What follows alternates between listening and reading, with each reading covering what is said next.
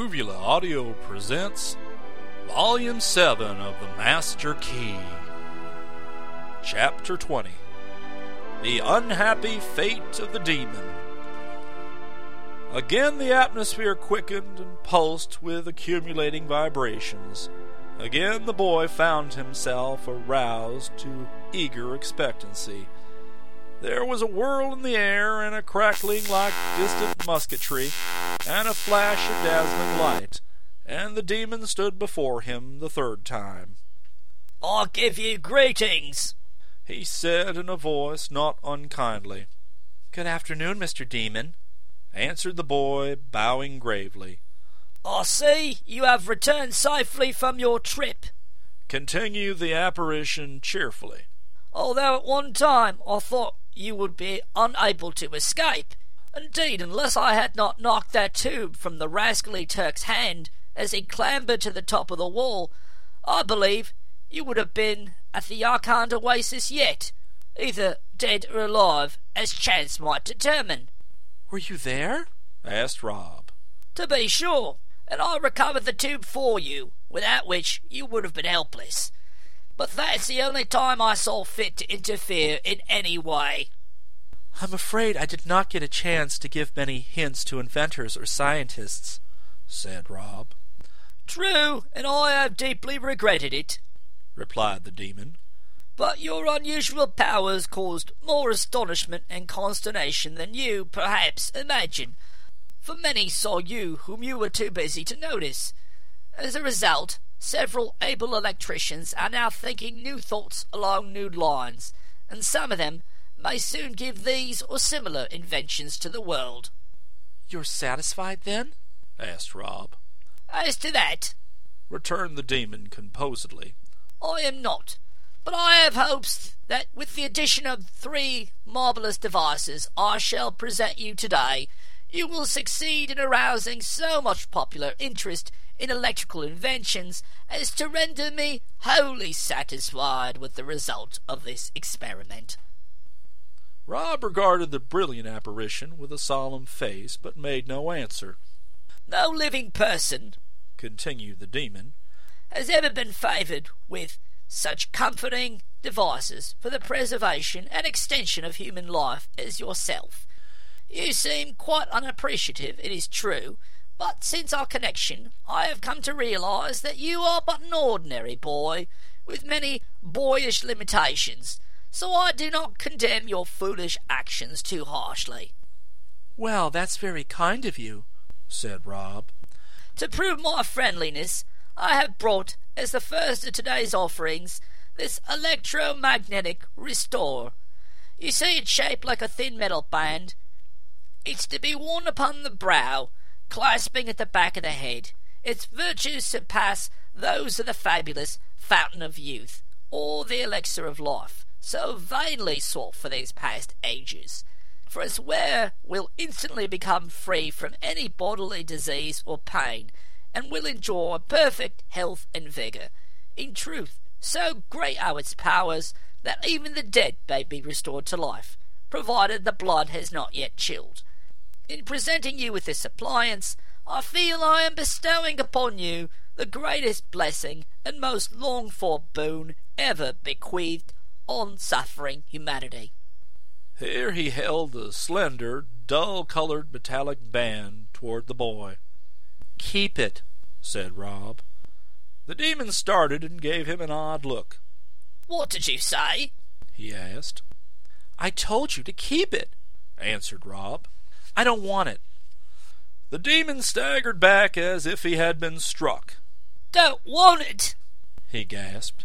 No, I've had enough of your infernal inventions, cried the boy with sudden anger. He unclasped the traveling machine from his wrist and laid it on the table beside the demon. There's the thing that's responsible for most of my troubles, he said bitterly. What right has one person to fly through the air while all his fellow creatures crawl over the earth's surface? And why should I be cut off from all the rest of the world because you have given me this confounded traveling machine? I didn't ask for it, and I won't keep it a moment longer.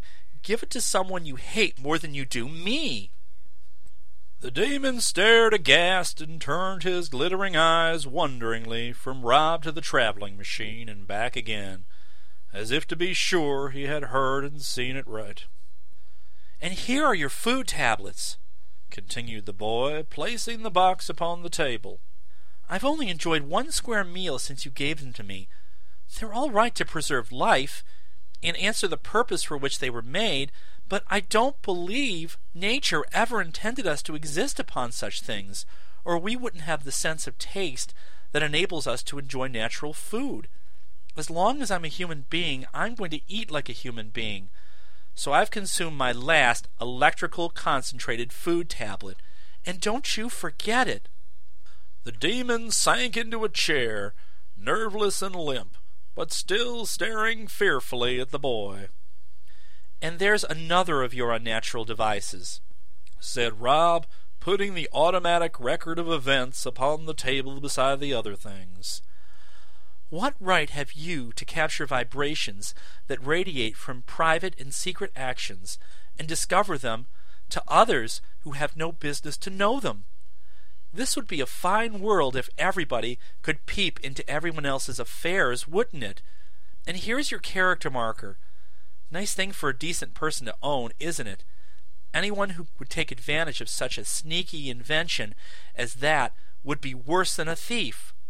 Oh, I've used them, of course, and I ought to be spanked for having been so mean and underhanded, but I'll never be guilty of looking through them again. The demon's face was frowning and indignant. He made a motion to rise, but thought better of it and sank back into his chair. As for the garment of protection, resumed the boy after a pause, I've worn it for the last time, and here it is, at your service. I'll put the electric tube with it.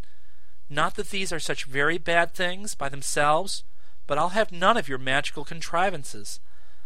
I'll say this, however, if all armies were equipped with electrical tubes instead of guns and swords, the world would be spared a lot of misery and unnecessary bloodshed perhaps in time, but that time has not arrived yet. You might have hastened it, said the demon sternly, if you had been wise enough to use your powers properly. That's just it, answered Rob. I'm not wise enough, nor is the majority of mankind wise enough to use such inventions as yours unselfishly and for the good of the world. If people were better and everyone had an equal show, it would be different.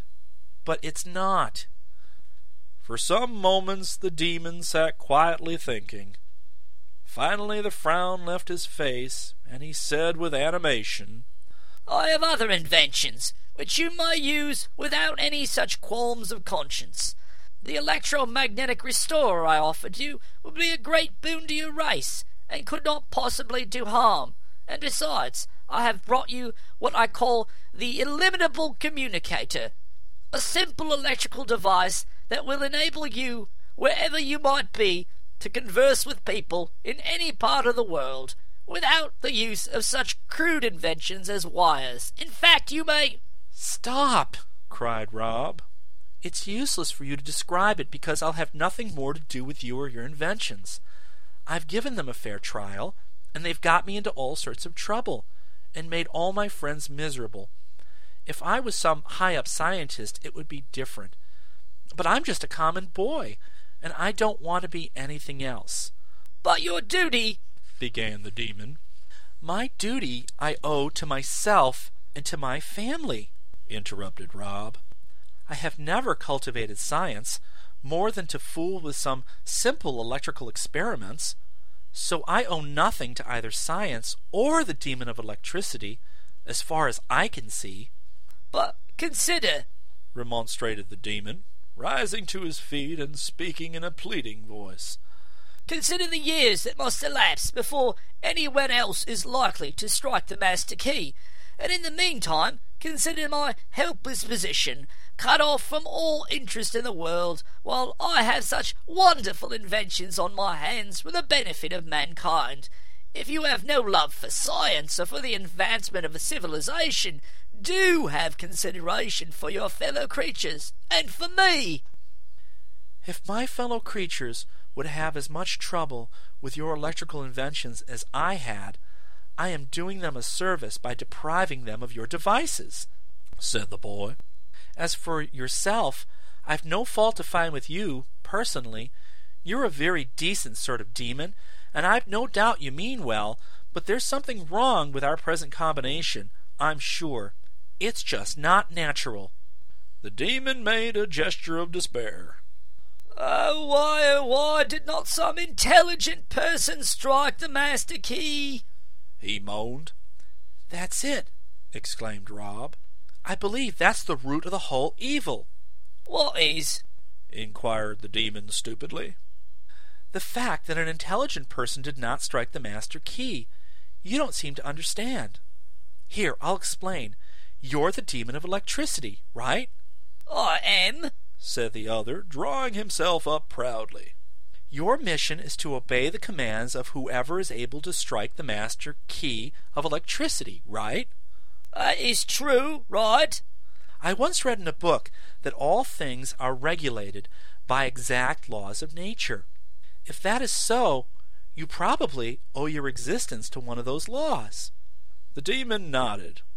Doubtless it was intended that when mankind became intelligent enough and advanced enough to strike the master key, you and all your devices would not only be necessary and acceptable to them, but the world would be prepared for their general use. That seems reasonable, doesn't it? Perhaps so. Yes, it seems reasonable, answered the demon thoughtfully. Well, accidents are always liable to happen, continued the boy. By accident, the master key was struck long before the world of science was ready for it, or for you. Instead of considering it an accident and paying no attention to it, you immediately appeared to me, a mere boy, and offered your services. I was very anxious to do something, returned the demon evasively. You've no idea how stupid it is for me to live invisible and unknown, while all the time I have in my possession secrets of untold benefit to mankind and the world. Well, you'll have to keep cool and bide your time, said Rob. The world wasn't made in a minute, and while civilization is going on at a pretty good clip, we're not up to the demon of electricity yet. Oh, what shall I do? groaned the apparition, wringing his hands miserably. What shall I do? I suggest you go home and lie down, replied Rob sympathetically. Take it easy, and don't get rattled. Nothing was ever created without a use, they say, so your turn will come some day, I'm sure. I'm sorry for you, old fella, but it's all your own fault. Oh, you're right, exclaimed the demon, striding up and down the room, causing thereby such a crackling of electricity in the air that Rob's hair became rigid enough to stand on end. You're right, and I must wait, wait patiently and silently until my bonds are loosed by intelligence rather than chance. It is such a dreary fate, but I must wait, wait, wait I must wait. I'm glad you've come to your senses, remarked Rob dryly. So, if you've nothing more to say. No, I've nothing more to say. There is nothing more to say. You and I are through. We should have never met, retorted the demon, showing great excitement. Oh, I didn't seek your acquaintance, said Rob but I've tried to treat you decently, and I've no fault to find with you except that you forgot you were a slave and tried to be the master. The demon did not reply. He was busily forcing the various electrical devices that Rob had relinquished into the pockets of his fiery jacket. Finally, he turned with an abrupt movement. Good boy! he cried. When mortal eyes next behold me, they will be those of one fit to command my services. As for you, your days will be passed in obscurity, and your name never be known to fame. Goodbye, forever. the room filled with a flash of white light, so like a sheet of lightning that the boy went reeling backwards, half stunned and blinded by its dazzling intensity. When he recovered himself, the demon of electricity had disappeared. Rob's heart was very light as he left the workshop. When he had recovered himself, the demon of electricity had disappeared. Rob's heart was very light as he left his workshop and made his way down the attic stairs.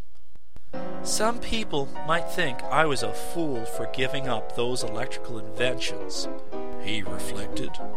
But I'm one of those people who know when they have had enough. It strikes me the fool is the fellow who can't learn a lesson. Well, I've learned mine all right. It's no fun being a century ahead of the times. The end. We hope that you have enjoyed our presentation of The Master Key by L. Frank Baum. The story was narrated by James Campanella, podcast by John Smalley. The opening theme, Mysterious Mountain, was by Hovhaness and was provided by the Chicago Symphony Orchestra. The ragtime end music was You've Got to Be Modernistic by James P. Johnson, piano performed by William Albright. Sound effects were provided by the Freesound Project, and they can be found at freesound.iua.upf.edu. Performance copyright 2006 by Uvula Audio. All rights reserved. For other Uvula Audio titles, please go to our website at www.uvulaaudio.com. That's www.uvulaaudio.com. Thank you.